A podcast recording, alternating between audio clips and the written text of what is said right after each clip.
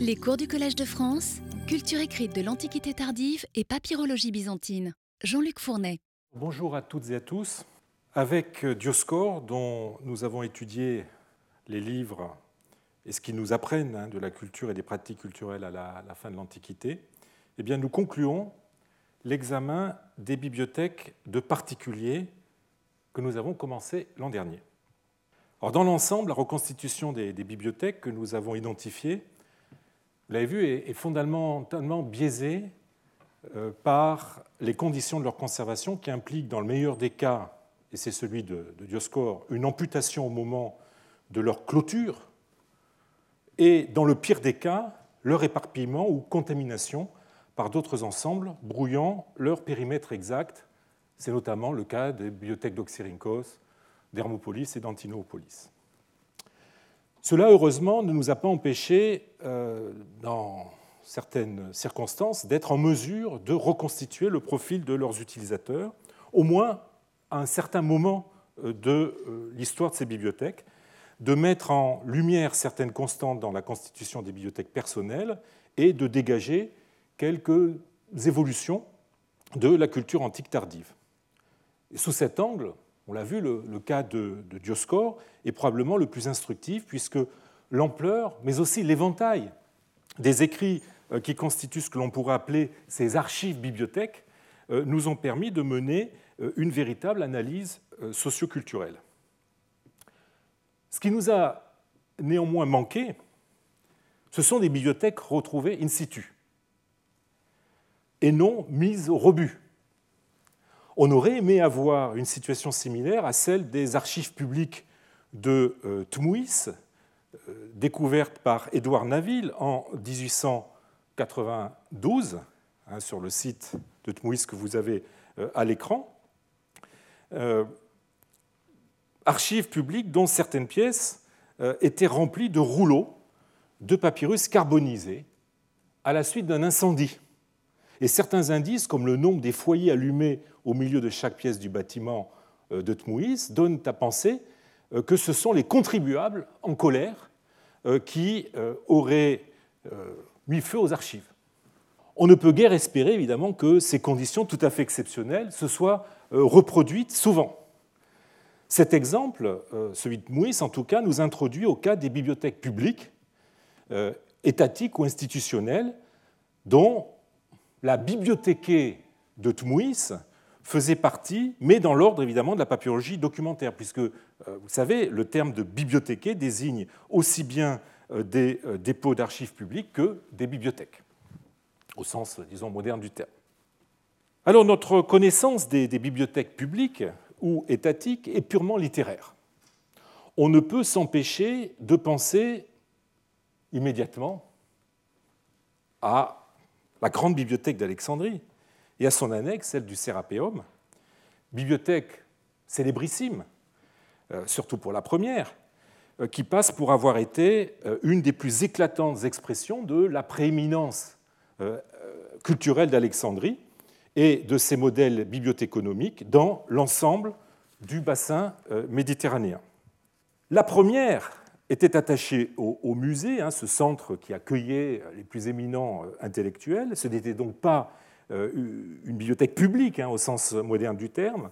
La seconde, celle du Serapeum, pourrait avoir été ouverte au public si l'on en croit euh, Aphthonios, donc un rhéteur du quatrième cinquième siècle, qui, dans son, sa description, son ekphrasis de l'acropole d'Alexandrie, dans ses exercices préparatoires à la rhétorique, donc dans, dans cet ekphrasis de l'acropole d'Alexandrie, acropole où se trouvait le euh, Serapeum, hein, comme le montre bien cette reconstitution de Jean-Claude Golvin, qui montre bien que c'était sur une éminence, hein, eh bien, euh, Aphthonios euh, évoque euh, les pièces, hein, de, de cette euh, bibliothèque, euh, qui servait de, euh, ou de ce sanctuaire qui servait de dépôt de livres, comme il nous le dit, euh, pièce ouverte à ceux qui cherchent avec zèle à euh, philosopher et élevant la cité tout entière à la faculté de la sagesse.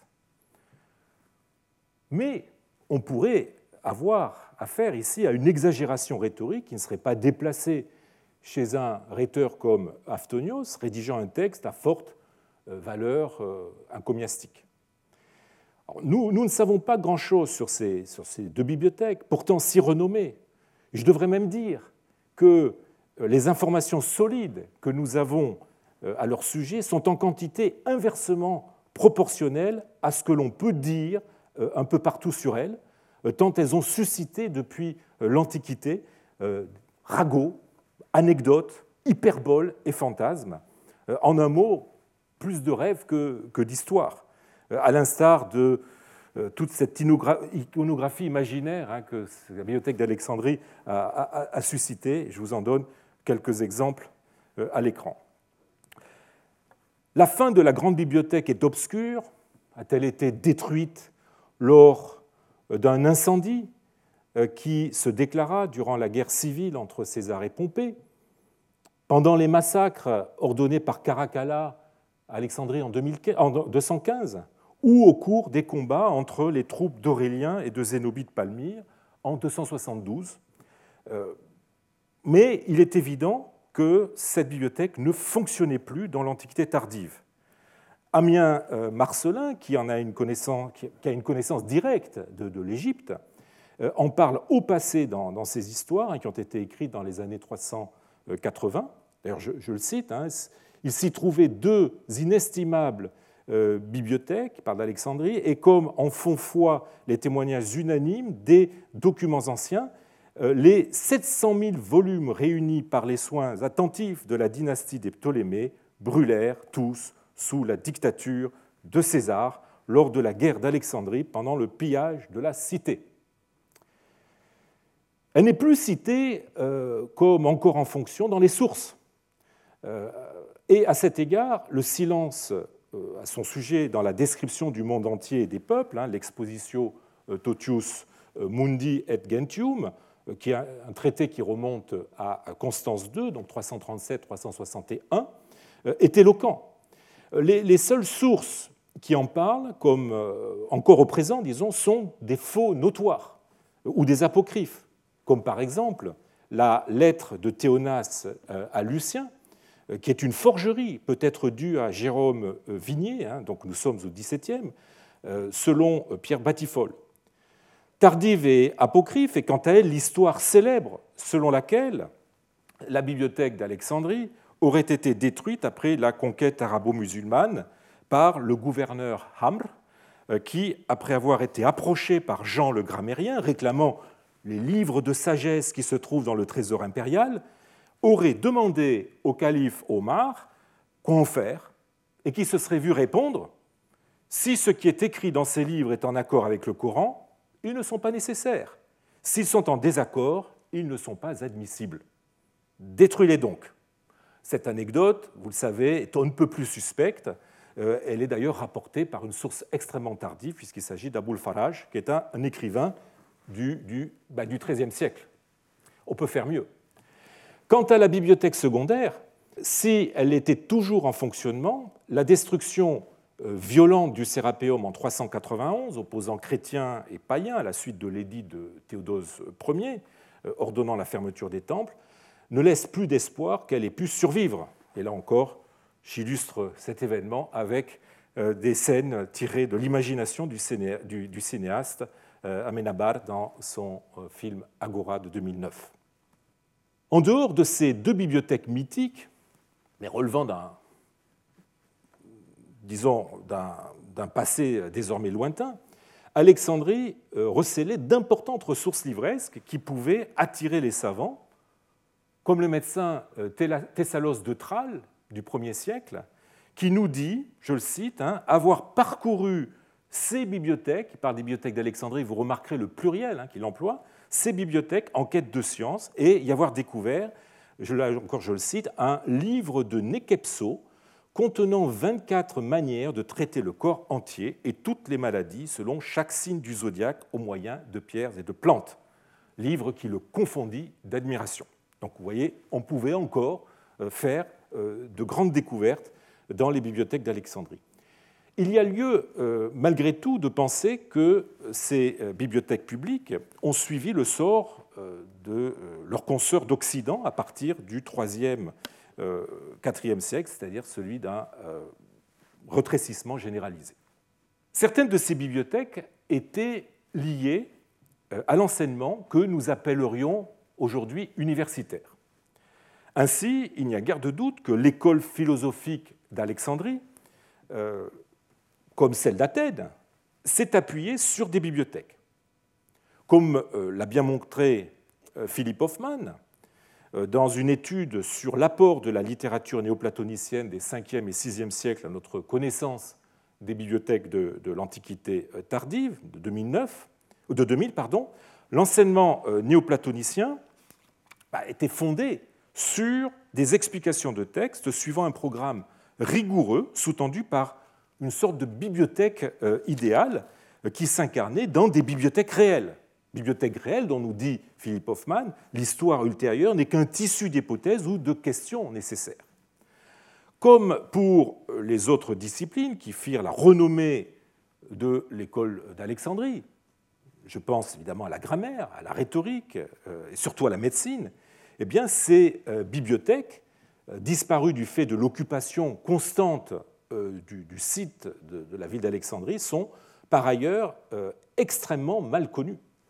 Elles devaient, pour une part, être la propriété de certains des enseignants qui dispensaient des cours dans ce qu'on appelle, euh, en utilisant un terme un peu anachronique, l'université d'Alexandrie. Se développe aussi à Alexandrie un enseignement confessionnel avec le didascalé ou l'école catéchétique qui, d'après Eusèbe, euh, semble s'officialiser sous le contrôle de l'évêque d'Alexandrie, Démétrios. Euh, le scolarque, c'est-à-dire le, le chef de, de, d'école, euh, est alors euh, Origène, hein, à partir de deux cent quatre. Durant les, les premiers siècles de l'activité de cette école, nous n'avons pas de preuve directe euh, de l'existence d'une bibliothèque qui lui aurait été rattaché. La tradition alexandrine, en matière de critique textuelle et d'exégèse, rendait néanmoins nécessaire l'usage constant de, de livres.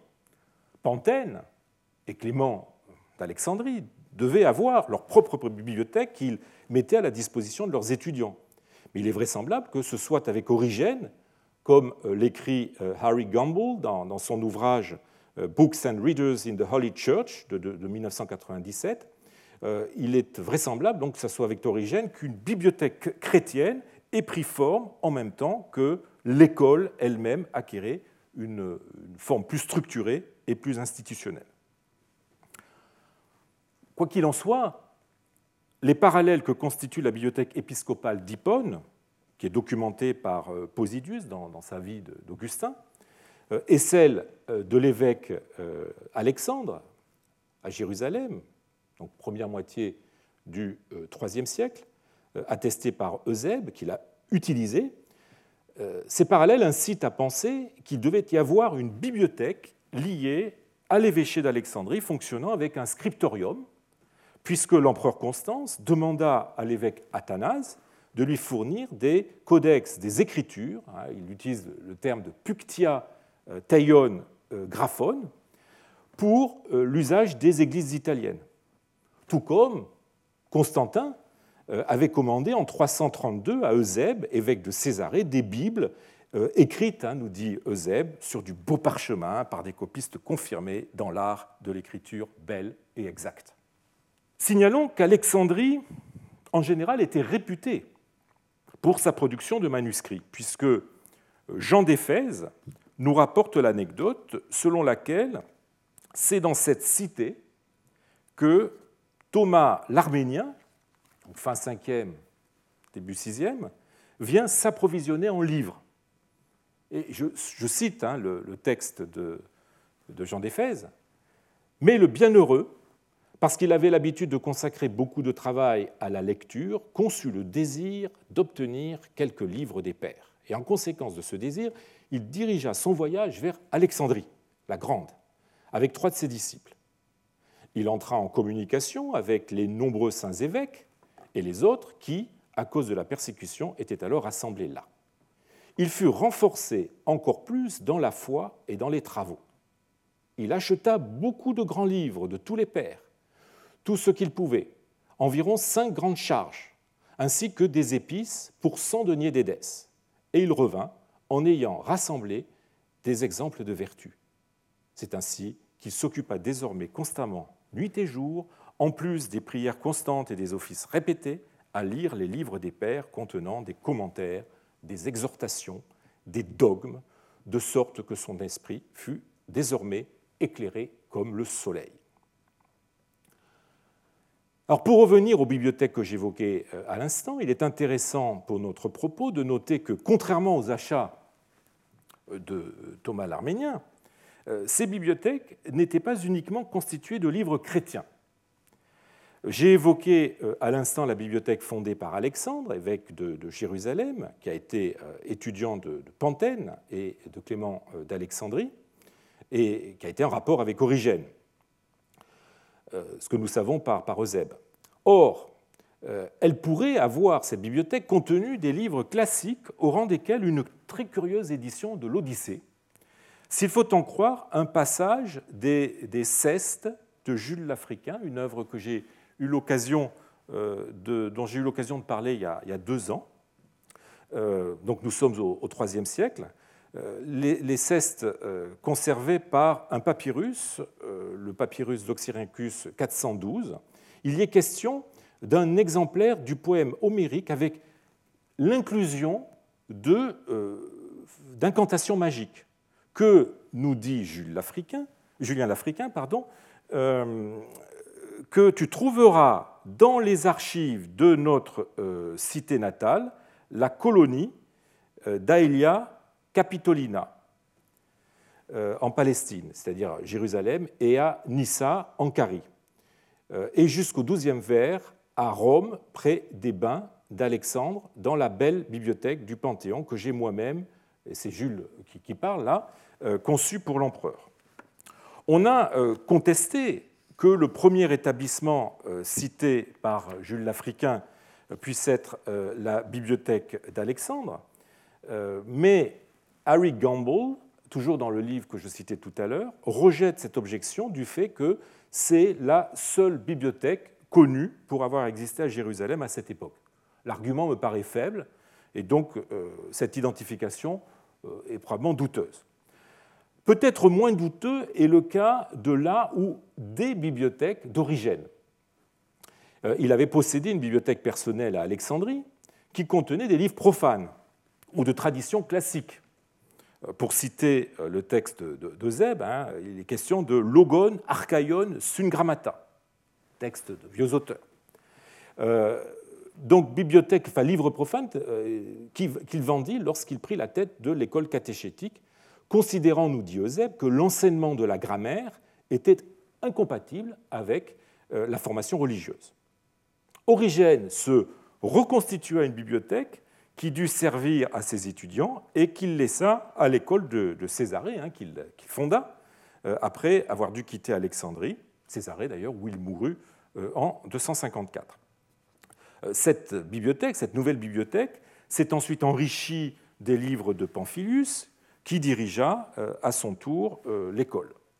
Or, le témoignage de Grégoire le thaumaturge sur l'enseignement d'Origène et les lectures qu'il faisait faire à ses étudiants incite à penser que cette bibliothèque devait comprendre des livres non chrétiens. Je cite hein, Grégoire dans son remerciement à Origène, chapitre treize. « Il jugeait bon, en effet, de nous faire étudier la philosophie en nous faisant lire avec toute notre énergie tous les textes existants des anciens philosophes et poètes, et poètes, sans rien rejeter ni refuser, car nous n'avions pas encore les moyens de les juger.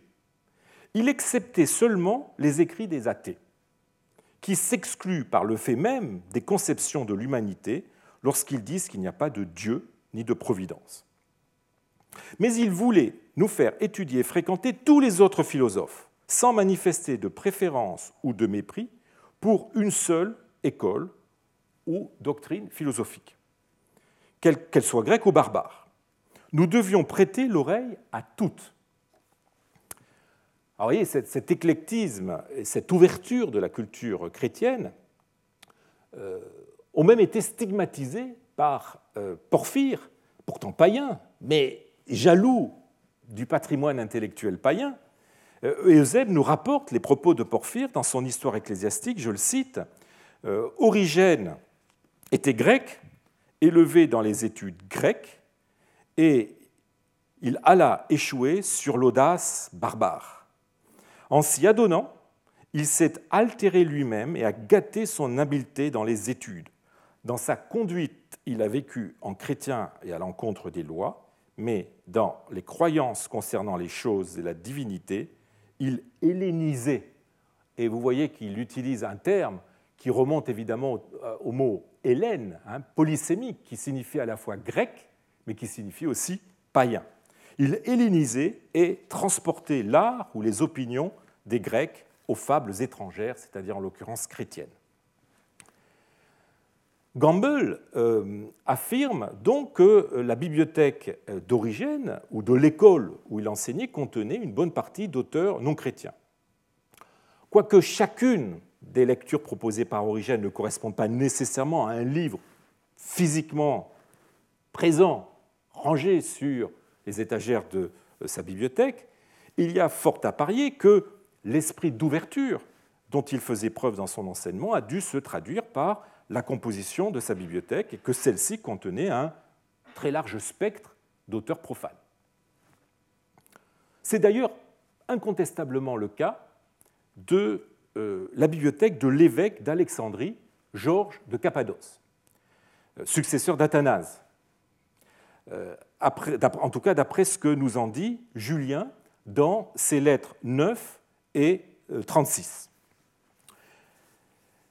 Elle contenait, nous dit Julien, outre des livres chrétiens, et là je le cite, un des philosophes de toutes sortes et beaucoup de commentateurs, ainsi que maints livres sur la rhétorique. Évidemment non chrétiens. Non chrétiens puisque Julien, après l'assassinat de Georges lors des meutes euh, à Alexandrie en trois cent soixante et un et le pillage de sa bibliothèque, envoie une lettre au préfet d'Égypte, Ecdicios, pour lui demander de rechercher les livres de Georges et de les lui envoyer à Antioche où il se trouve. J'ai déjà eu l'occasion de vous dire que Julien connaissait bien cette bibliothèque dans laquelle il s'était formé lorsque, âgé d'une dizaine d'années et assigné à résidence par Constance deux dans la forteresse de Macellum en Cappadoce, il suivait l'enseignement chrétien de Georges. Il est vrai que cette bibliothèque ne peut être érigée en modèle de bibliothèque institutionnelle chrétienne, non seulement du fait de la personnalité très controversée de, de, de Georges, que ses adversaires n'hésitaient pas à faire passer pour un, pour un inculte, en tout cas pour un, pour un païen, euh, mais surtout parce qu'il s'agissait de sa bibliothèque personnelle. Elle n'est donc pas pleinement révélatrice des premières bibliothèques attachées à des institutions chrétiennes, qu'il s'agisse d'écoles, chrétienne ou, de, ou d'évêchés. Notons cependant que les, les grands classiques ne devaient pas y être rares, eux qui pouvaient servir à inculquer les bases de la grammaire et de la rhétorique et de la philosophie, en même temps qu'ils étaient évidemment indispensables pour les chrétiens, pour les, les, leurs euh, travaux de polémique antipaïenne et d'apologétique. Qu'il s'agisse d'Origène ou de Georges, nous sommes encore là à une époque ancienne du christianisme où le euh, paganisme, se nourrissant de littérature classique, était encore euh, très affirmé, très, très prégnant, et où la culture préchrétienne était encore partagée par tous. Mais qu'en était-il pour des périodes plus tardives, ou à des échelles euh, institutionnelles plus modestes que le didascalé ou euh, l'évêché d'Alexandrie ? Eh bien, c'est ce que nous allons voir avec les bibliothèques d'églises ou de monastères, les seules bibliothèques non privées liées à des collectivités dont, au-delà des données transmises par les sources littéraires, l'archéologie est permis la conservation, en tout cas partiellement. Ce sont en fait presque exclusivement des bibliothèques monastiques qui ont été retrouvées à la faveur, à la faveur des fouilles menées sur ces établissements dans la position excentrée en dehors des villes a permis d'en dégager les structures plus aisément que les églises qui se trouvaient, elles, dans les centres urbains et donc sur des sites qui étaient habités de façon continue depuis l'Antiquité. Partons donc à la découverte de ces bibliothèques, ou de leurs restes, en suivant notamment le fil conducteur qui a été le nôtre depuis l'an dernier, celui de la question du sort de la culture classique dans une société où le christianisme devient la norme et la référence de plus en plus exclusive. J'ai déjà eu l'occasion de vous présenter deux bibliothèques, l'une d'un monastère, l'autre probablement d'une église, peut-être épiscopale, connues par leur inventaire. Il s'agit de la bibliothèque du monastère de Saint-Élie-du-Rocher, dont le catalogue nous a été transmis par un ostracone de calcaire conservé aujourd'hui à l'Institut français d'archéologie orientale. Et la bibliothèque, ou l'inventaire de la bibliothèque d'une institution religieuse non nommée, qui nous est conservé par un rouleau de la collection de Leyde. Mais si leur catalogue, catalogue de ces deux institutions chrétiennes, ont été conservés, leurs livres, eux, n'ont jamais été découverts, sont maintenant perdus. Nous avons néanmoins un exemple unique d'une bibliothèque qui a été découverte in situ, avec en plus son catalogue, ou plus exactement un de ces catalogues. Il s'agit de la bibliothèque du monastère blanc.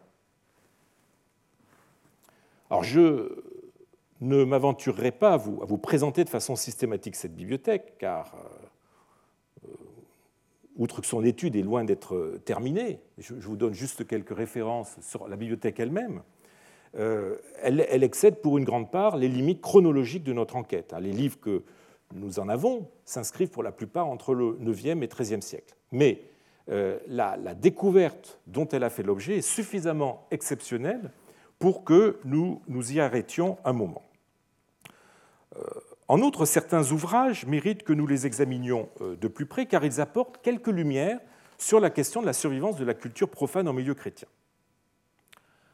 Alors, c'est en, c'est en mille huit cent quatre-vingt-trois que l'égyptologue Gaston Maspero, toujours lui, directeur du service des Antiquités d'Égypte et de l'École française du Caire, qui deviendra plus tard l'Institut français d'archéologie orientale, met au jour un extraordinaire ensemble de manuscrits dans le monastère blanc d'El El Abiad, qui se situe sur l'autre rive, face à Panopolis, presque, disons, face à Panopolis.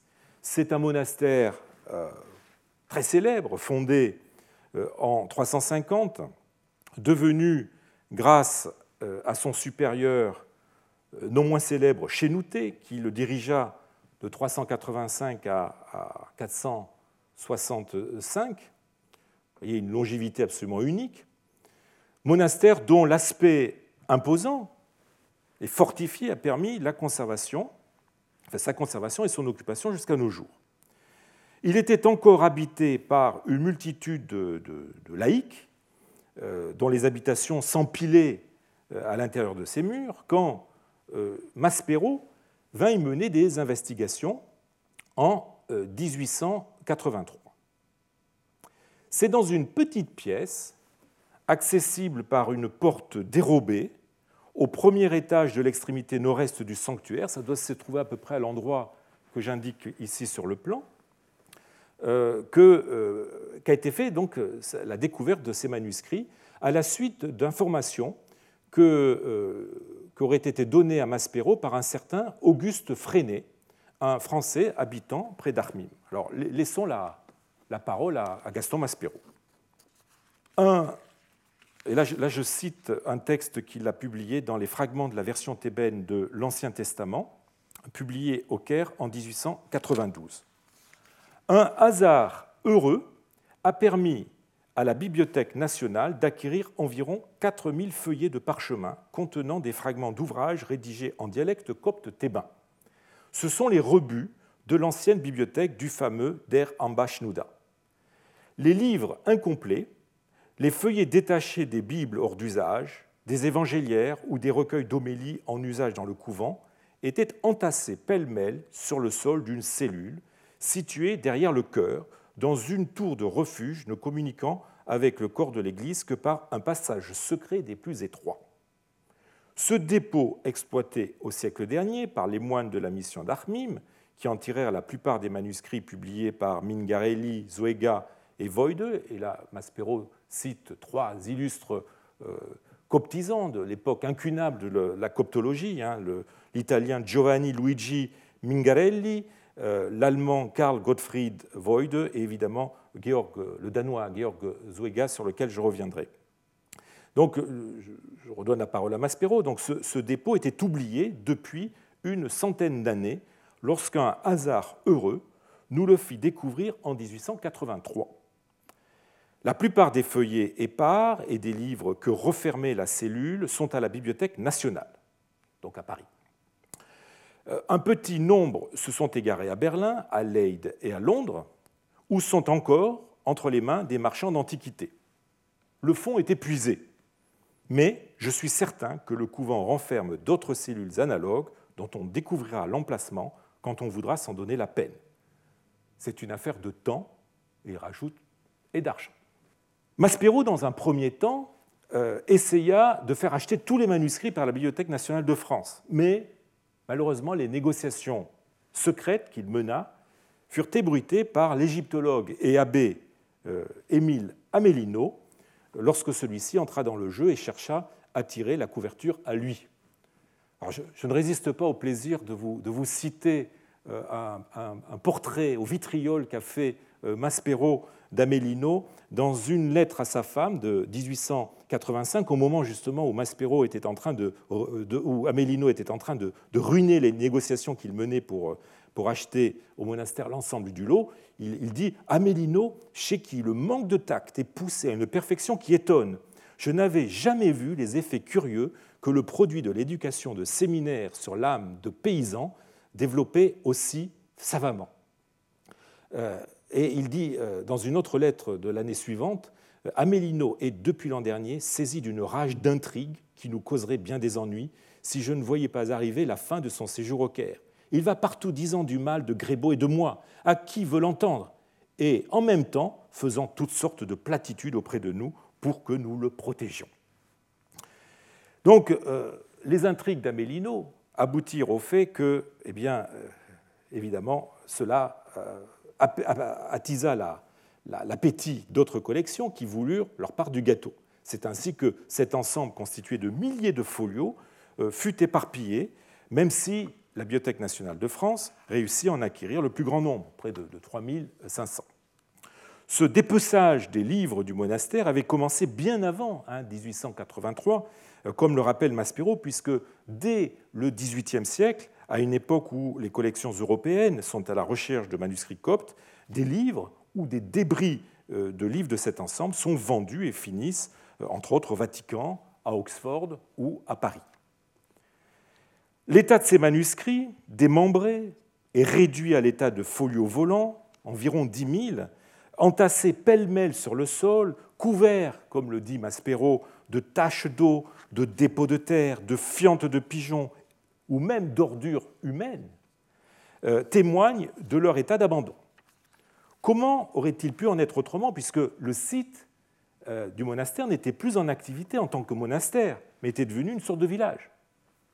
En fait, l'étroitesse de, de, de la pièce euh, pour une bibliothèque qui aurait dû contenir plus de, de mille livres, ce qui en fait d'ailleurs une des plus grandes bibliothèques, euh, ou la plus grande bibliothèque monastique connue pour l'Égypte, l'étroitesse de cette pièce où fut faite cette découverte montre qu'il s'agissait en fait d'un dépôt secondaire.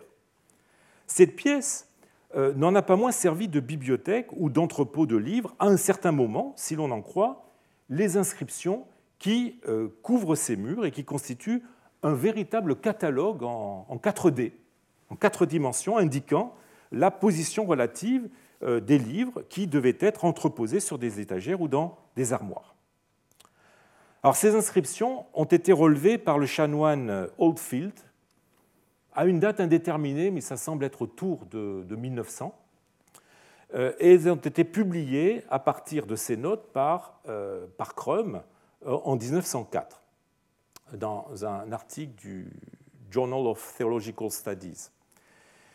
Elles ont été rééditées bien des années après par Tito Orlandi, en deux mille deux.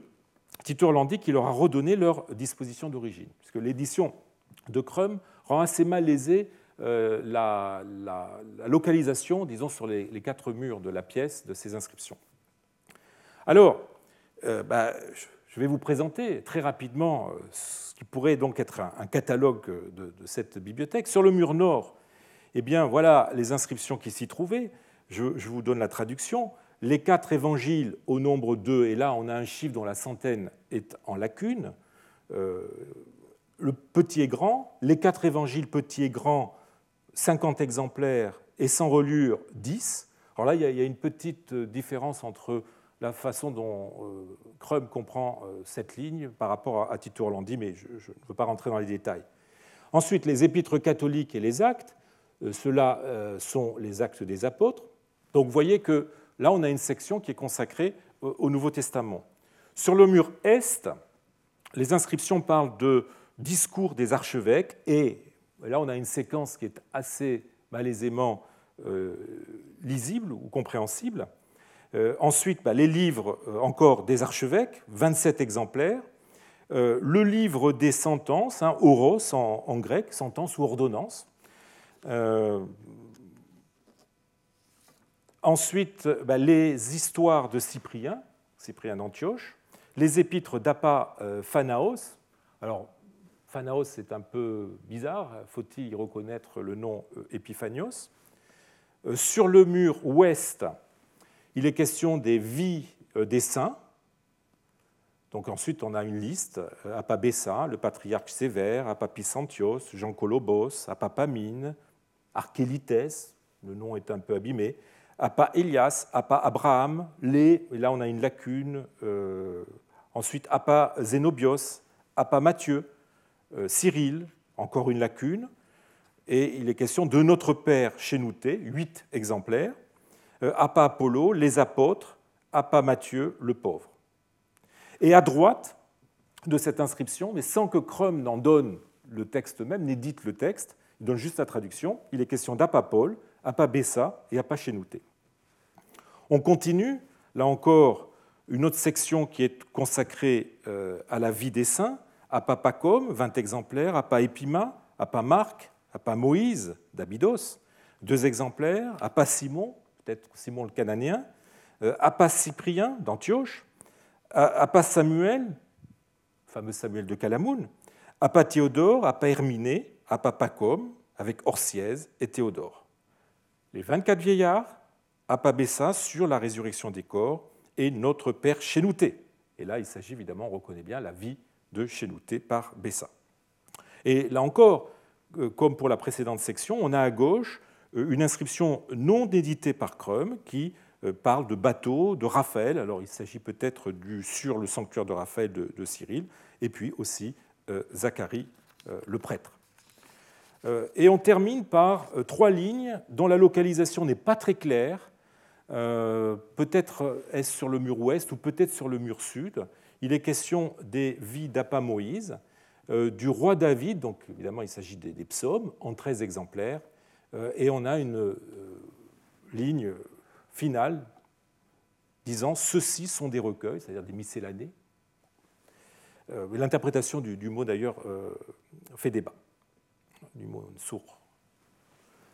Euh, la répartition de ces inscriptions sur les murs, qui croisent pour une part les livres découverts dans la même salle, donne à penser que ces ouvrages étaient classés selon leur genre.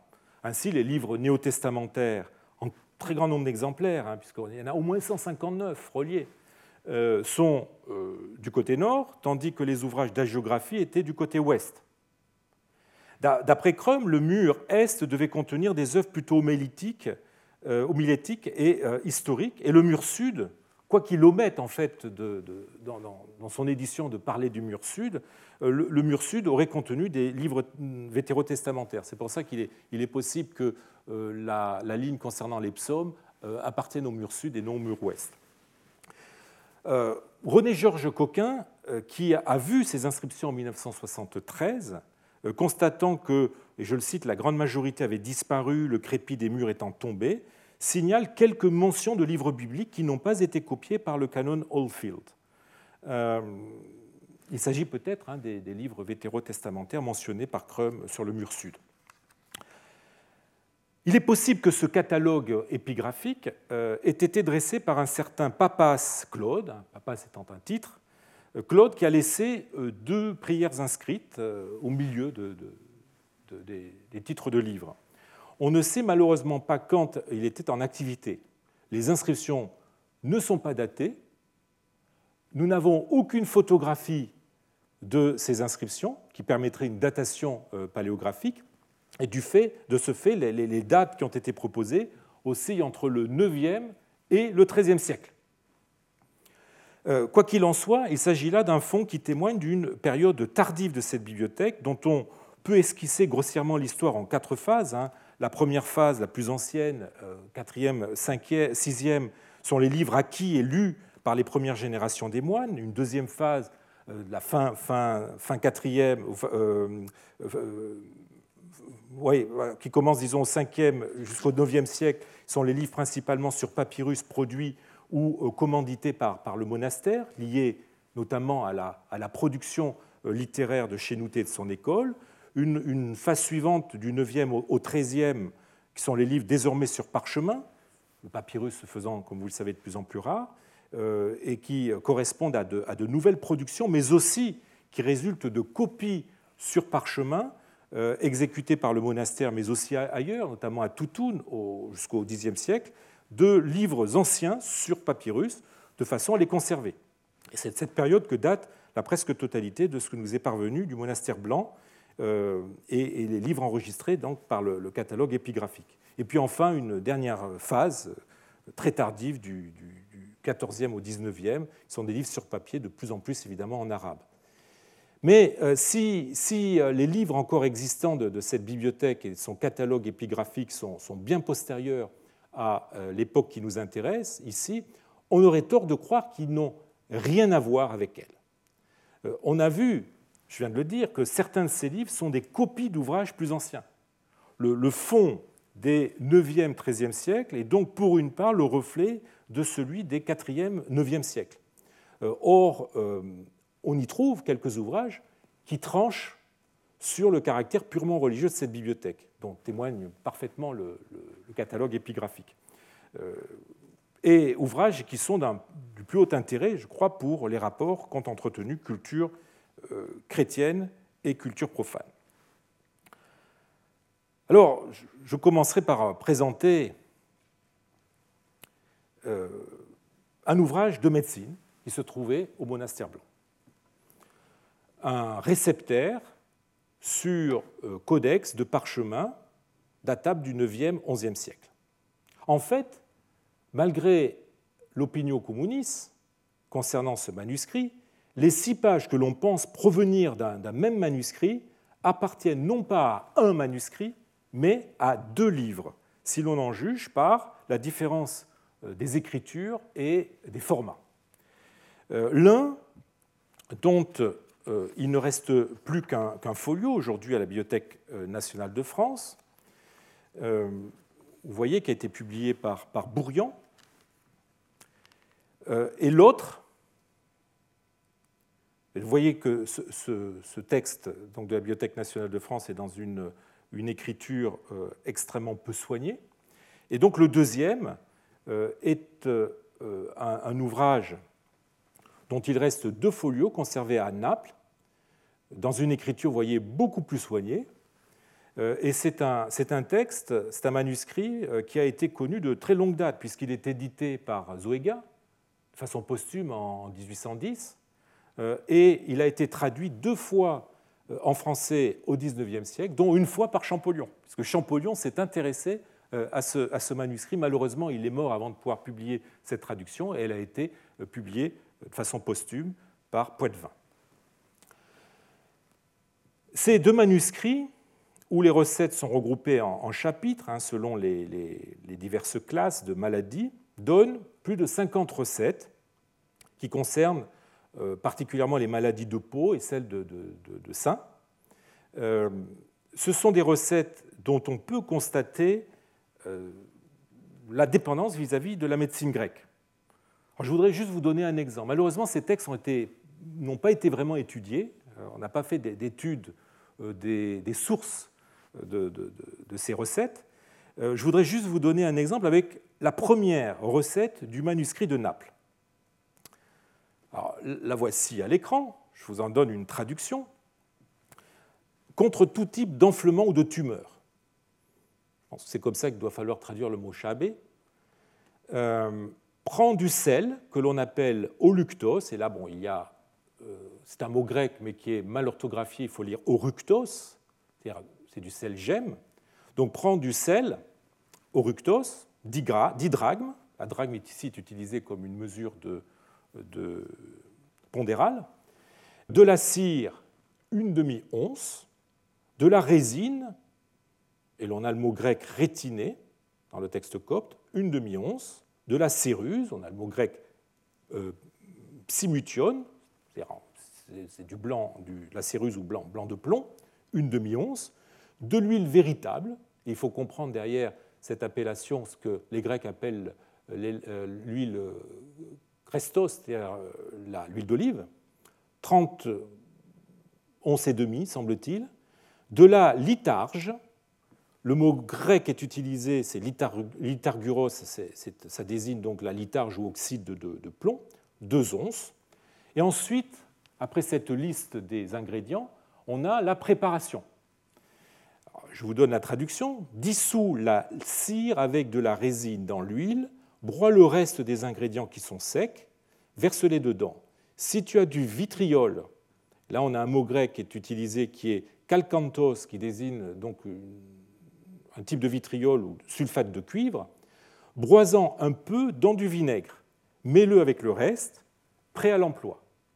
Le dernier mot qui est utilisé, kro, qui est l'impératif d'un verbe grec, signifie donc utilise, c'est-à-dire je traduis par prêt à l'emploi. Bon. Alors, je n'ai évidemment pas eu beaucoup de mal à retrouver le modèle grec de cette recette, modèle qu'on subodore évidemment euh, déjà du fait de l'existence de ce verbe final, un cro qui est typique des recettes grecques et du fait aussi de l'utilisation de tous ces ingrédients avec leur nom euh, grec. Euh, ce, ce, ce modèle en fait est, est cité avec quelques variantes par Galien dans euh, son euh, de la composition des médicaments selon leur genre, hein, qui est un, un traité de pharmacopée extrêmement célèbre de Galien dont j'ai eu l'occasion déjà de vous parler puisque on en a un exemplaire dans la bibliothèque d'Antinopolis. Et c'est au, donc au livre six de ce traité que l'on trouve la recette suivante. Autre en plâtre, à faire contre les affections susmentionnées. J'y reviendrai. De la litharque, une livre. Alors là, les, les, les, les, les quantités, les mesures diffèrent par rapport aux... C'est d'autres types d'unités euh, métrologiques sont utilisées. De la litharque, une livre. De la céruse, une ivre, du salgemme, une ivre, de l'ocre de sinope, on ne l'avait pas, une demi-livre, de la cire, quatre onces, du galbanum, là aussi on ne l'avait pas dans la recette copte, deux onces, de la résine de térébenthine, deux onces, de la vieille huile ou de l'huile ancienne, trois onces, du vinaigre pour dessoudre la terre de sinope, prépare dûment. Donc vous voyez, on retrouve exactement les mêmes ingrédients, à l'exception du galbanum et de la terre de sinope, terre de sinope dont on peut comprendre qu'elle ait été supprimée dans cette recette, étant donné la provenance lointaine de cet ingrédient. Et par ailleurs, je signale que Zosime, dans un de ses traités alchimiques, semble donner l'impression que le, la terre de sinope pouvait alterner avec le vitriote, c'est-à-dire le sulfate de fer, que l'on a justement dans la recette copte, le calcanthos. Donc il est possible que dans la recette grecque, l'ocre, l'ocre de sinope ou la terre de sinope ait remplacé le vitriol.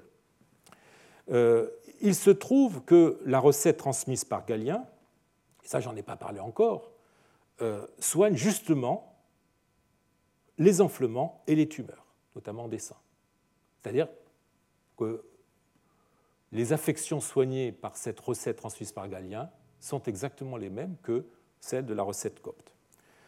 Alors, le, le, le reste des, des recettes de ces deux manuscrits mériterait d'être pareillement confronté à la pharmacopée grecque et sans nul doute livrerait des résultats tout à fait similaires.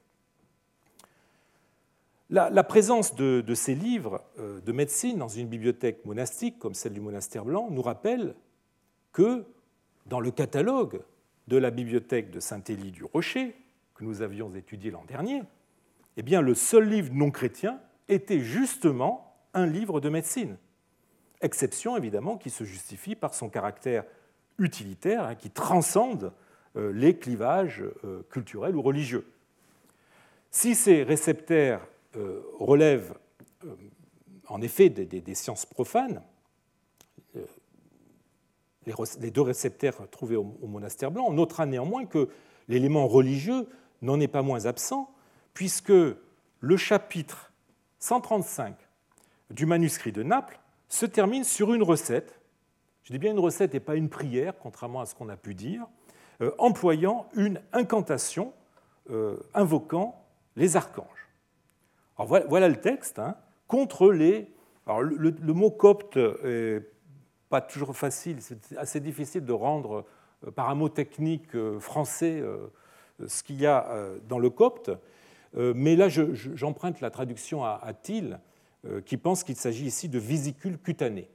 Donc contre les vésicules cutanées, je te conjure, ange, qui intercède contre toutes les maladies qui affectent l'homme, et particulièrement contre celles qui l'affectent dans son temps. Alors on a une expression un peu curieuse euh, qui est euh, rem, pef, gyros, qui avait été, le gyros avait été interprété comme une déformation de gyras, l'âge, donc maladie qui affecte l'homme dans, son, euh, dans sa vieillesse, mais euh, il est plus probable que gyros ici soit une forme de kairos, euh, l'âge, euh, le, le temps ou l'âge, euh, mais l'expression est un peu, n'est pas si facile que ça à comprendre. Est-ce que ça signifie à n'importe quel âge ou selon son âge ? Bon, bref. Donc, puissent ces vésicules quitter un tel, euh, le mot grec qui est à, utilisé ici est abrégé sous la forme d'un delta, deina, Ouriel, Gabriel, Raphaël et Michaël, que l'on invoque pour toute maladie, puisse un tel, toujours Daina, guérir. Et ensuite, on a l'expression « agite-le dans du vin ». Alors, j'avoue que j'ai, j'ai du mal avec le, le dernier terme qui est utilisé euh, et qui n'a pas été euh, compris de la même façon, par exemple, par Chassina ou par Thiel, qui comprennent asperge le patient avec du vin. Thiel comprend à peu près la, la même chose, mais euh, le verbe euh, « nochep » ne signifie pas normalement asperger, mais plutôt souffler ou agiter, à moins qu'ici on ait une forme corrompue de euh, « nujek », qui lui signifie bien euh, asperger. En tout cas, il est possible que le, le suffixe pronominal, euh, le « f », ne désigne pas le patient lui-même, mais aussi le morceau de papyrus où cette prière est écrite sous la forme d'une amulette. C'est aussi une possibilité à prendre en compte. Cette recette montre une influence de la médecine non rationnelle sur ce réceptaire auquel elle appartient, phénomène que nous avons déjà rencontré avec les papyrus d'Antinopolis. Elle témoigne aussi d'une forme de magie christianisée que l'on retrouvera dans d'autres monastères. Et là, on en a un bel exemple avec l'utilisation de Deina, qui est typique des textes magiques, des papyrus magiques. Quoique leur contenu n'est pas d'enjeu religieux, ces ouvrages de médecine hérités de la tradition grecque n'en ont pas moins subi une discrète christianisation. Et c'est une façon de les rendre plus, plus acceptables. Je pense plutôt que la nature de ces recueils, qui en fait des textes se prêtant à toutes sortes de manipulations, de modifications, d'ajouts hein, au gré des besoins, explique qu'ils évo- évo- qu'ils aient évolué selon les milieux dans lesquels ils étaient recopiés et aient ainsi absorbé maints éléments exogènes à leur esprit d'origine, mais en phase, disons, avec le moment de leur copie. Alors, beaucoup plus intéressant pour notre propos, est un autre codex du monastère blanc, un codex composite euh, qui, est, qui, a le, qui porte le numéro euh, six mille trois cent soixante-dix-huit dans euh, la base des Coptic Literary Manuscripts. Euh, c'est un codex de bonne qualité, datable des dixième, euh, onzième siècle, euh, qui devait contenir dans les trois cents pages, divisé en deux tomes, dont une partie seulement ont été identifiés et se trouvent dispersés entre au moins six collections. la British Library, l'A I D, la Bibliothèque nationale de France, Vienne, le musée copte du Caire et l'Institut français d'archéologie orientale. Et je vous montre euh, deux folios qui se trouvent dans cette institution. Ce manuscrit est un euh, recueil de textes disparates où, au milieu de Basile de Césarée, de Sévère d'Antioche, d'Orsièse, et cetera, Constantin de Siout, d'Athanase et d'autres auteurs, se remarquent des textes qui tranchent a priori très fortement sur ceux qui l'entourent. Alors, une, je vous fais une présentation extrêmement rapide de, de, de, de ce manuscrit, page, disons, à partir des, où les différents folios ont été classés en, en fonction de la pagination qui reste encore, qui est encore lisible. Donc, vous voyez qu'on commence avec un feuillet, ce qui nous est parvenu, disons, le début de ce, de ce codex commence avec les pages quinze seize, qui sont euh, probablement une homélie non identifiée. Ensuite, on passe, avec des feuillets qui sont à Londres, à des fables toujours euh, non identifiées, dont j'aurai l'occasion de vous reparler. Euh, après, euh, on saute aux pages quarante-neuf cinquante, où l'on a un texte de, d'Archélaos de Néapolis sur Isaïe. Puis, quelques pages après, à nouveau, probablement, mais ce n'est pas sûr, des, des, des fables. Euh, et ensuite, eh bien, nous avons une série de euh, feuillets qui se trouvent à Vienne, qui présentent des dits, des apophthegmes de philosophes. Puis, euh, peu après, euh, aux pages quatre-vingt-dix-sept quatre-vingt-dix-huit et suivantes, on a euh, la vie de Parthénopée, suivie de l'histoire de la femme du général et de ses trois fils. Puis, à partir des pages cent quinze cent seize, Basile de Césarée, une lettre à Éleusinos, qui est une lettre perdue en grec, suivie d'autres dits de Basile. Puis, dans les, dans les pages cent trente, cent trente et un, cent trente-deux, en l'occurrence, Sévère d'Antioche, une homélie non identifiée, qui se poursuit sur plusieurs feuillets, et puis d'autres homélies non identifiées qui suivent. Ensuite, une prière, encore un texte non identifié, et ensuite une série de, de feuillets qui se trouvent dans différentes collections, à Vienne notamment et à Londres, qui sont des catéchèses d'Orsièse. Donc on a toute une série comme ça de, de, de textes d'Orsièse, et euh, ensuite on revient aux pages deux cent quarante-cinq deux cent quarante-six sur des textes non identifiés, puis euh, ensuite on a une, je dis ensuite, mais on a une série de feuillets non paginés, euh, où l'on euh, arrive à identifier de courts extraits de Constantin de Siout, d'Athanase, euh, de Démétrios d'Antioche, et d'autres auteurs.